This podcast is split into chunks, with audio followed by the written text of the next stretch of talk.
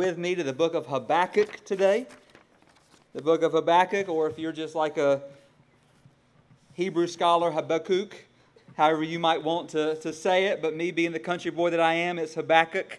And uh, that is where we're going to be today in the Word together. So, welcome to week eight of a series that has us walking through the minor prophets, which is the representative name for the last 12 books of the Old Testament Hosea, Joel, Amos, Obadiah, Jonah, Micah, Nahum, Habakkuk, Zephaniah, Haggai, Zechariah, and Malachi. And in general, what we know is that a prophet in the Old Testament was a person that was called to speak um, to the people on behalf of God. So they were called to be God's direct messengers to a people, whoever those people were. And now, before you start thinking in your mind, what a great job that would be to be a, a prophet, to give those messages to, to people, just remember that the prophet's message, most of them went something like this You guys are terrible, you're sinning, and you need to repent. So that was basically the message that most of the prophets delivered. So these guys were not the most popular guys on the block. In fact, they were hated um, with a um, just a deep kind of hatred, and they were despised by their own people simply because they spoke God's word to them. So their, their mission was a common mission, and oftentimes their message was a common message. Uh, many themes or common themes are found in the um, and the minor prophets. And those themes are the sovereignty of God, the judgment of God, the holiness of God, and the love of God that calls a people to repentance or calls a people back to Him. And that call to repentance is the reason we are calling this series Come Back to Me. So come back to me. Ultimately, like we say, try to say every week, God was not trying to get his people back as far as to punish them just for the sake of getting them back. He was trying to um, call them back call them back to himself. And I think this is a message that some in the room today or will be here need to hear even today. And this morning we come to the book of Habakkuk. He has been called the doubting Thomas of the Old Testament. He's been called the man with a question mark for a brain. Um, his name could either mean to embrace or to wrestle, or depending on how deep south you go, wrestle maybe uh, is how you would say it. And uh, what we're going to see this morning is we're going to see Habakkuk wrestling with God, and then through that wrestling, we're going to see him embrace God um, by faith. So the book of Habakkuk is unusual um, in that it's not a sermon written to a nation, but instead it is um, a conversation between Habakkuk and God um, that God would later call Habakkuk to write down, and thus we have um, this book. So the book of Habakkuk it pictures a frustrated prophet, similar to the book of Jonah, except instead of running from God, Habakkuk stays right where he is and he channels his frustration into praying and praising God. Habakkuk is, is a man who deeply loved God, yet the things that he saw didn't line up with the God that he believed in. So just think about this. He was a man who deeply loved God, yet what he saw didn't line up with the God that he believed in. If you've ever had a time in your relationship with the Lord that you walked away with more questions than answers, then this is a book for you. This is a, a good book for you. So here's a little background. The year was 605 BC or thereabouts. After good King Josiah and Judah died in 609 BC, the nation of Judah plunged um, headlong back into corruption, back into immorality, back into idolatry that had plagued them so many generations before. This time, Judah seemed hell bent um, on their own destruction. They weren't just walking up to the edge of the cliff trying to see how close they would get. They were running as fast as they could right off of the cliff. It was a nation who had a death wish and who had no longer a desire for God. In the midst of this nation's rebellion, there was a man, a prophet, who longed for God to intervene, who longed for God to receive the glory again in and through this nation.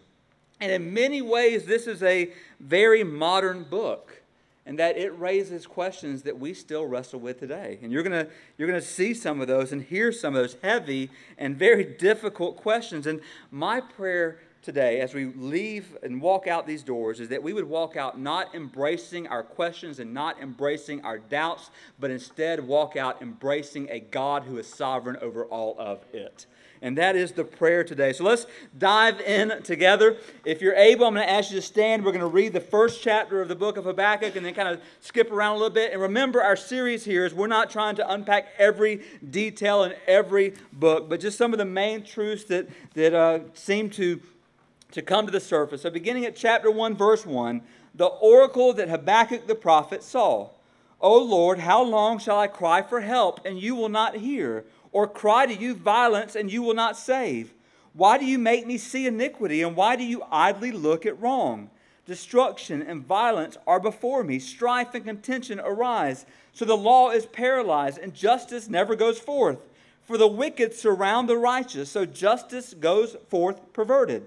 Now here's God's answer Look among the nations and see, wonder and be astounded, for I am doing a work in your days that you would not believe if I told. For behold, I am raising up the Chaldeans, that bitter and hasty nation, who march through the breadth of the earth to seize dwellings not their own. They are dreaded and fearsome. Their justice and dignity go forth for them, from themselves. Their horse Horses are swifter than leopards, more fierce than the evening wolves. Their horsemen press proudly on. Their horsemen come from afar. They fly like an eagle, swift to devour. They all come for violence, all their faces forward. They gather captives like sand. At kings they scoff, and at rulers they laugh. They laugh at every fortress, for they pile up earth and take it. Then they sweep by like the wind and go on. Guilty men whose own might is their God. And now Habakkuk's second complaint Are you not from everlasting, O Lord my God, my Holy One? We shall not die. O Lord, you have ordained them as a judgment, and you, O rock, have established them for reproof. You who are of pure eyes and to see evil and cannot look at wrong, why do you idly look at traitors and remain silent when the wicked swallow up the man more righteous than he? Who may who you make mankind like the fish of the sea, like crawling things that have no ruler. Who brings all of them up with a hook? He drags them out with his net. He gathers them in his dragnet, so he rejoices and is glad. Therefore, he sacrifices to his net and makes offerings to his dragnet, for by them he lives in luxury, and his food is rich. Is he then to keep on emptying his net and mercilessly killing nations forever? Let's pray together. Father, we come before you now or just looking and, and feeling, God, the deep questions that were on Habakkuk's heart, knowing that there are so many in this room, God, that are struggling even right now with questions that um, we can't seem to find answers to. Father, we pray today that you would just speak to us, God, um, in ways that will, Lord, not accentuate our doubts and unbelief, Lord, but lead us to embrace you, to trust you like never before, to follow the example of Habakkuk in a way, Lord, that leads to your glory, your praise, your honor, and our joy in it. Lord, just speak to us, we pray. In Jesus' name, amen. And you may be seated. So, the situation that Habakkuk faced was the destruction of the people of Judah, God's people, by the Babylonians. So, God was going to use the evil Babylonians not for the annihilation of his people, but for the correction of his people. So, this invasion um, happened, or it, it eventually happened at the end of the 6th century, and then Jerusalem fell to King Nebuchadnezzar in 586 BC. Upon hearing the terrible news of what was going to come, Habakkuk was filled with doubts, he was filled with questions. And just think about this. Have any of you in here ever struggled like that? You know, I, I know um, some of you right now, are, and just hearing me talk about questioning God, are going, uh uh-uh, uh, i am not going to admit that. I'm not going to get struck down by God today in church. Not going to do it, not today. Yet, we're not talking about accusations of unbelief. What we're talking about is honest questions that we can't seem to answer that we can't come to terms with.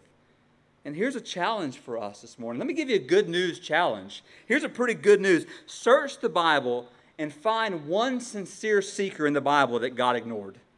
Flip the pages, read through the stories. Where in the Bible did God turn away a genuine heart? Where in history did God spurn and push away a searching and hurting soul? You know what? There's no place in this. Thomas came with doubts, and Jesus did not send him away. Moses had his reservations, and God did not dismiss him. Job had his struggles, yet God engaged him. Paul had hard times, yet he was not forsaken by God. And Habakkuk had his questions, tough and uncomfortable questions. Yet the beautiful truth is this God never turns away the humble, searching heart. God will never turn away the humble, searching heart. Tough questions don't stump God. God is not in heaven going, How am I going to answer that question? Never saw that one coming. Don't know how I'm going to engage that. No, God invites our probing. In fact, God will never stop calling us to Himself. That's what God does, brothers and sisters. When we struggle in our doubts and our uncertainties and our questions, God doesn't say, stay there until you can figure it out. He says, come near to me. Come near to me. Draw in. Draw in and know me. So, as we approach Him this morning through the Word, I want us to see three monumental truths that become anchors for the, the confused, for the questioning soul this morning that I believe that will, will hit many of us right where we are. The first truth is this we are prone to question the ways of God. We are prone to question the ways of God. Look at verses 2 and 3 again. O Lord, how long shall I cry for help and you will not hear?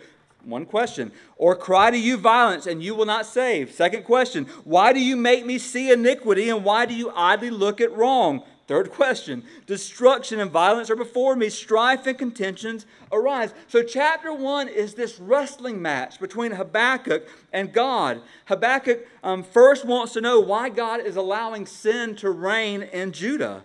Why, why is God's people being allowed to do the things they're doing? And in verse 2, we see the word cry mentioned twice. The first time, the word cry means to call for help. But the second time, the word cry means to scream with a disturbed heart. So, first of all, I'm crying for help, but now I'm just disturbed. One theologian uh, summarizes the many questions of Habakkuk's life like this Beginning with his own situation, he found himself articulating timeless questions about the problem of evil, about the character of God, about the apparent pointlessness of prayer and the weakness of God, about the oppressiveness of unrestrained violence and the silence of God. So, timeless questions indeed. And just think about the questions that were probably stirring in Habakkuk's heart in this moment. Judah, the people of God, were running from God faster than they had ever run from Him before, and it seemed as if God was doing nothing. That's what verses 2 through 4 are about. It seemed like God was doing absolutely nothing. So the questions that were coming in Habakkuk's mind is God, do you care? God, why are you silent? Why aren't you doing what you could do, God? Why do you allow idolatry? Why do you allow false prophets? Why can you not maintain the purity of your people? In other words, Habakkuk was saying this God, if I were in your shoes, I would do it a lot differently than you're doing it. Now, of course, we've never thought that before. None of us have ever thought that. Of course, we've never said it, but I guarantee you we thought it. God, this doesn't seem like what something you should do in this moment. And then God answers. So God answers. And unfortunately, things don't get better, they get worse. For God now tells Habakkuk, beginning at verse 5, that he was going to indeed punish his people, but he was now going to use a more wicked nation, the Babylonians, in order to do it. So now the question changes, and Habakkuk is now saying, God, how is that fair? So he goes from God, do something. God says, done. And now Habakkuk's going, that just doesn't seem fair. How can God use something so evil? How can God punish his own and allow a more rebellious people just to, to be let off the hook? Look at verse 13 again. Just listen. Just think about the heart of Habakkuk here. You, God, who are of purer eyes than to see evil and cannot look at wrong, why do you idly look at traitors and remain silent when the wicked swallows up the man more righteous than he? He's saying here, how could a holy God use such unholy instruments as the Babylonians? How could a holy God use unholy instruments? I don't know about you, but here's what I know. I don't know how either, but I know this God does this all the time. God uses unholy instruments all the time. In fact, let me say this every time God uses me, he uses an unholy instrument. In fact, let me go a step further. If all God was allowed to use was holy instruments, God wouldn't have a good selection. If all God was allowed to use was holy instruments, um, God might be in trouble. But the truth is, God is able to use even that which is unholy for His glory, for His name's sake. And now think about this. Just think about this in, in terms of, of our lives. What do we do when what we see with our eyes is so much different than what we believe in our hearts? So, what do we do when what we're seeing just doesn't line up with what we believe? What do we do when God doesn't act in a way that we believe is in line with who He is? And let me just say this again God is not afraid of our questions. In fact, there are times when honest questions lead to experiences of deeper faith. So, there are times when our questions lead to deeper faith.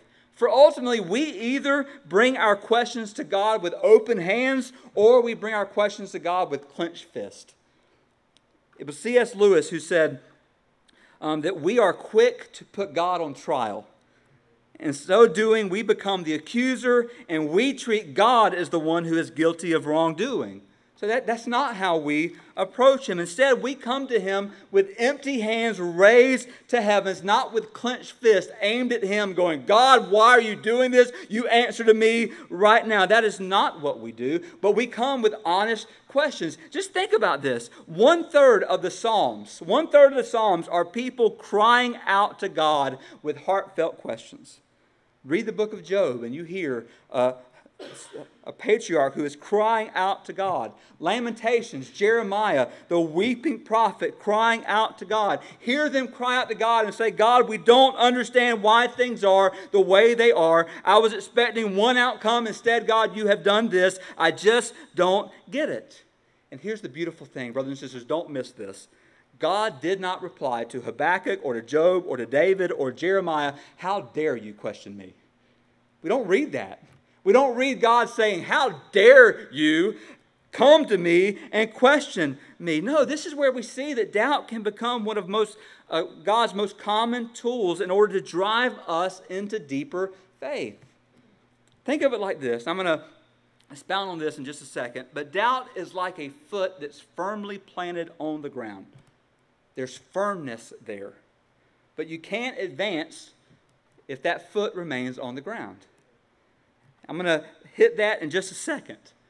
But here's what I know there are those here this morning in this room who are walking through things that you can't quite get your head around. You aren't quite sure what to believe. You know what you're supposed to believe, but your circumstances don't seem to match those truths right now. There are some of us this morning that are right in the middle of chapter 1 um, in the book of Habakkuk. We're right in the middle of chapter one where nothing makes sense. Where you have questions, even maybe God answered, and guess what? Things didn't get better, they actually got worse. And let me tell you what happens most of the time in the middle of chapter one people walk away from the faith. Chapter one, when you're in the middle of chapter one, it's where so many people walk away. Things don't feel good the way they expect them to feel good, so they walk away they move on from the Lord. This week, I, read a, a story of Alan Gardner. Most of you probably have never heard of him. In fact, before I read it, I'd never heard of him. But he was an English missionary who was shipwrecked on a remote island off the coast of South America. His team waited and waited for someone to come and to rescue them, but no one came. And finally, the whole team died of starvation. Several months later, when the rescuers finally found them, they found the body of Gardner with his personal journal underneath his body. The last thing that he inscribed in his journal was Psalm 34:10, "Those that seek the Lord lack no good thing." And underneath that was the, the final phrase, I am overwhelmed with a sense of the goodness of God. Think about the questions that had to be going through Alan Gardner's mind. Lord, I'm doing what you called me to do. God, I'm doing exactly what you call me to do, and here I am now on an island. Nobody else is here. There's nobody for me to reach here. God, what are you doing? Yet, as he wrestled with this, here was his conclusion God, you're good. You're good. Your goodness, Lord, is overwhelming, overwhelmed by a sense of your goodness. How could he talk about the goodness of God like that? Let's be honest, if most of us were on that island, we would probably have questions, and the question we'd probably have written on our journal would be, My God, my God, why have you forsaken me? That would probably be our thought in that time God, why have you forsaken me? But God is not afraid of our questions, He's not afraid of them. Oh, that we would come to understand His goodness. Let me just go philosophical for just a minute. Just think about this. Is it possible? Is it possible for a good God to allow something painful in our lives when He could stop it? Is it possible for a good God to allow pain to enter our lives when He could stop it? I recently read the following scenario. So imagine a commando in World War II who is dropped behind enemy lines, posing as a German officer so that he can get into the concentration camp and destroy all of the gas chambers. Now imagine that as he mingles with the other officers, he sees one soldier preparing to execute one prisoner. This is an evil that he could stop simply by shooting that soldier, but at what cost? He might save one person, but yet his mission would be over. His mission wasn't to save one person, his mission was to save many. More lives would be lost in the long run if he outed himself now. So, is it possible for a good person to allow something that's evil even though they can stop it? And this is where we say, yes. Yes, he might allow a lesser evil in order to prevent a greater evil. Think about it in terms of parents. I want you to think back Think about parents who have to watch our children endure the suffering of immunization shots. Some of us parents have actually had to hold our kids down while those things have happened and have seen our kids look at us with eyes like, Why aren't you helping me? Why aren't you helping me?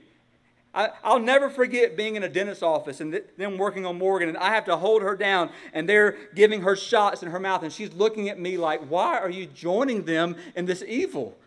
And I felt terrible. In fact, I finally said, You have one more chance, and if you don't get it this time, we're out of here.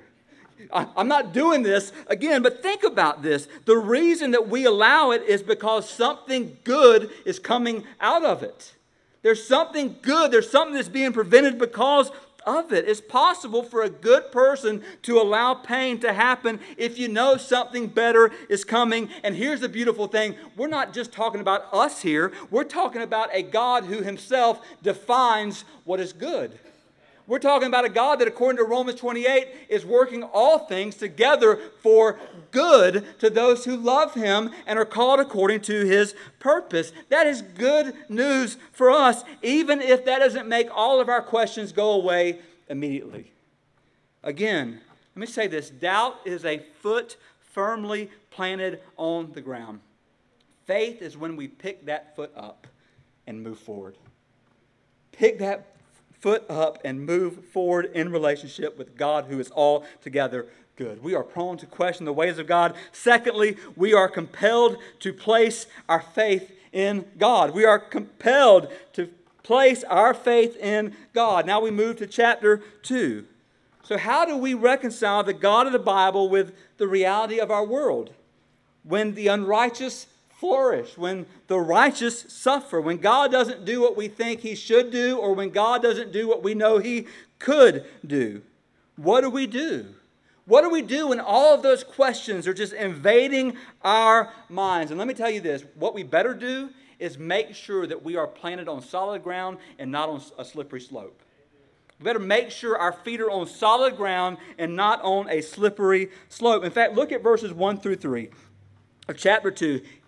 Habakkuk places himself on solid ground. Look, look, look with me. Verse 1 I will take my stand at my watchpost and station myself on the tower and look out to see what he will say to me and what I will answer concerning my complaint. And the Lord answered me, Write the vision, make it plain on tablets, so he may run who reads it.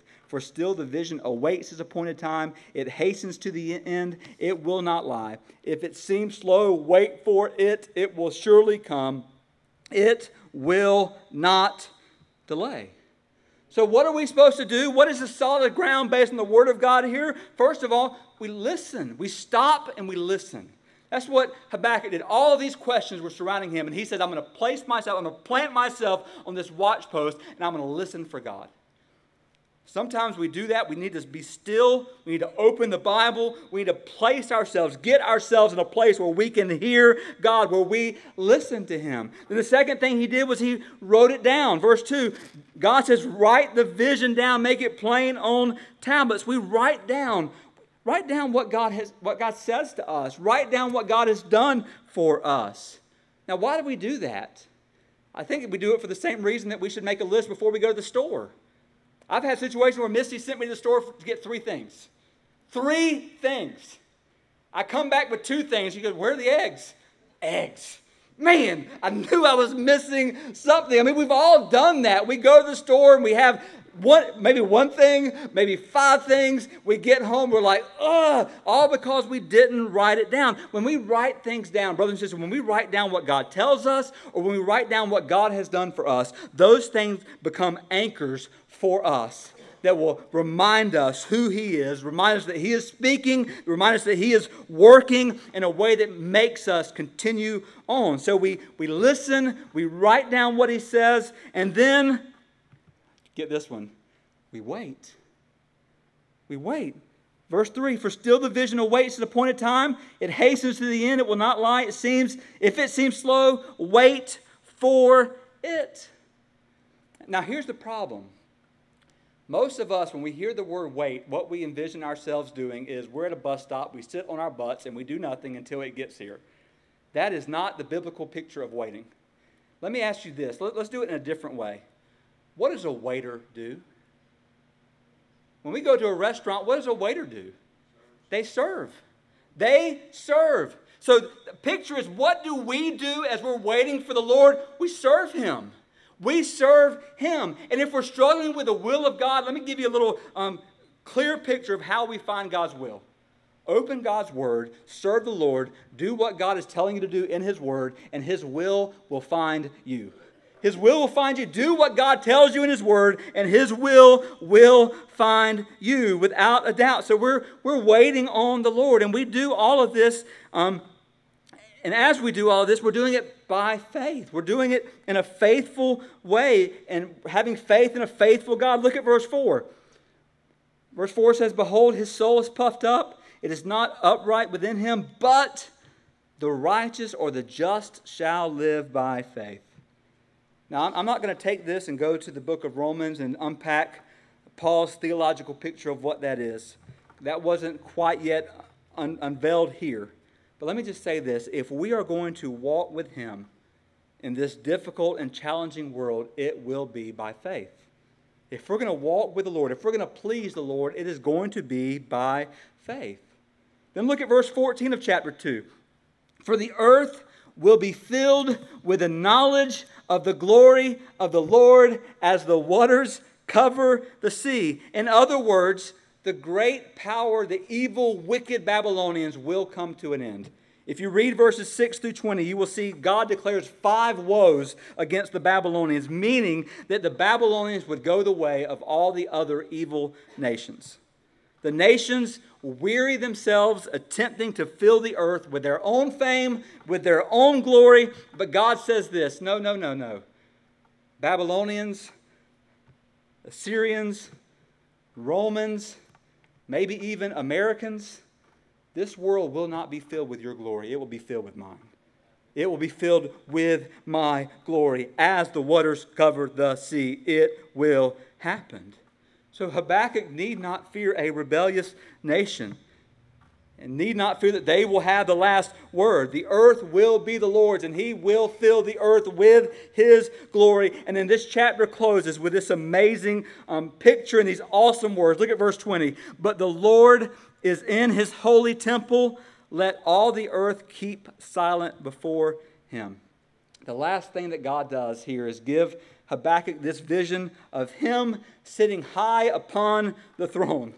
And God is saying to Habakkuk, if I am still on my throne, then you can trust me with every question you have. If I am still on my throne, then you can trust what I am doing. Don't let your foot stay planted in doubt. Pick it up that you might walk by faith because faith still pleases me. Oh, that we would understand and be compelled to place our faith in Him. And then, lastly, the last truth is this we must continually choose the praise of God. We continually choose the praise of God. So now we come to Habakkuk 3. In Habakkuk 3, it begins with a prayer that Habakkuk is praying, and he's reminding God of all the things that God has done. He's remembering all the ways that God um, had acted on behalf of Israel, had acted on behalf of his people, how God had delivered them and set them apart from all the nations and continually delivered them in amazing ways. And his heart was filled with amazing remembrances of all that God has done. And then look at verse 16. I hear and my body trembles, my lips quiver at the sound. Rottenness enters into my bones, my legs tremble beneath me, yet I will quietly wait for the day of trouble to come upon the people who invade us. Do you know what that means?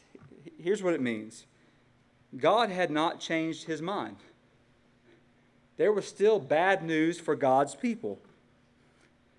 Judah was still going to be punished.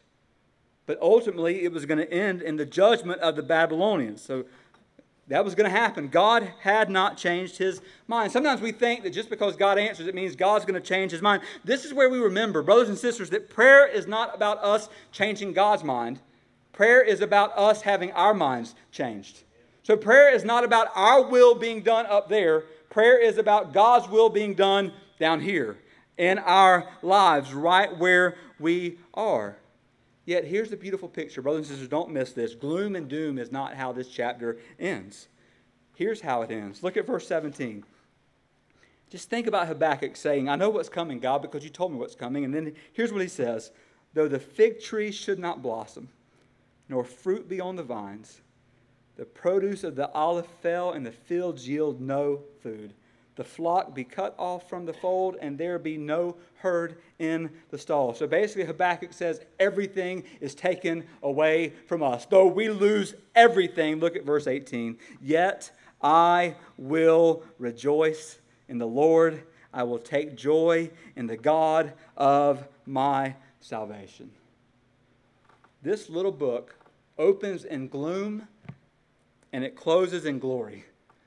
It begins in question marks and it ends with an exclamation point. We do not know how the story ended for Habakkuk, but we do know what Habakkuk planned to do as the story continued. He was going to put his faith in, in the Lord. He was going to rejo- rejoice and trust God's salvation and be strengthened. His hope was going to be in the Lord. And let me tell you why. Because Habakkuk knew a secret, a secret that I want to share with you that you already know, but it's just a secret nonetheless. It's called the power of hope. And it's the most powerful force on this planet.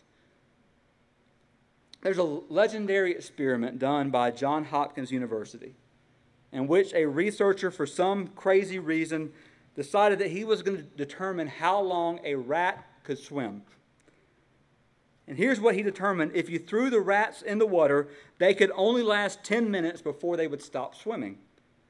But if you took them out of the water two or three times during the first 10 minutes, they could then swim for more than 60 hours.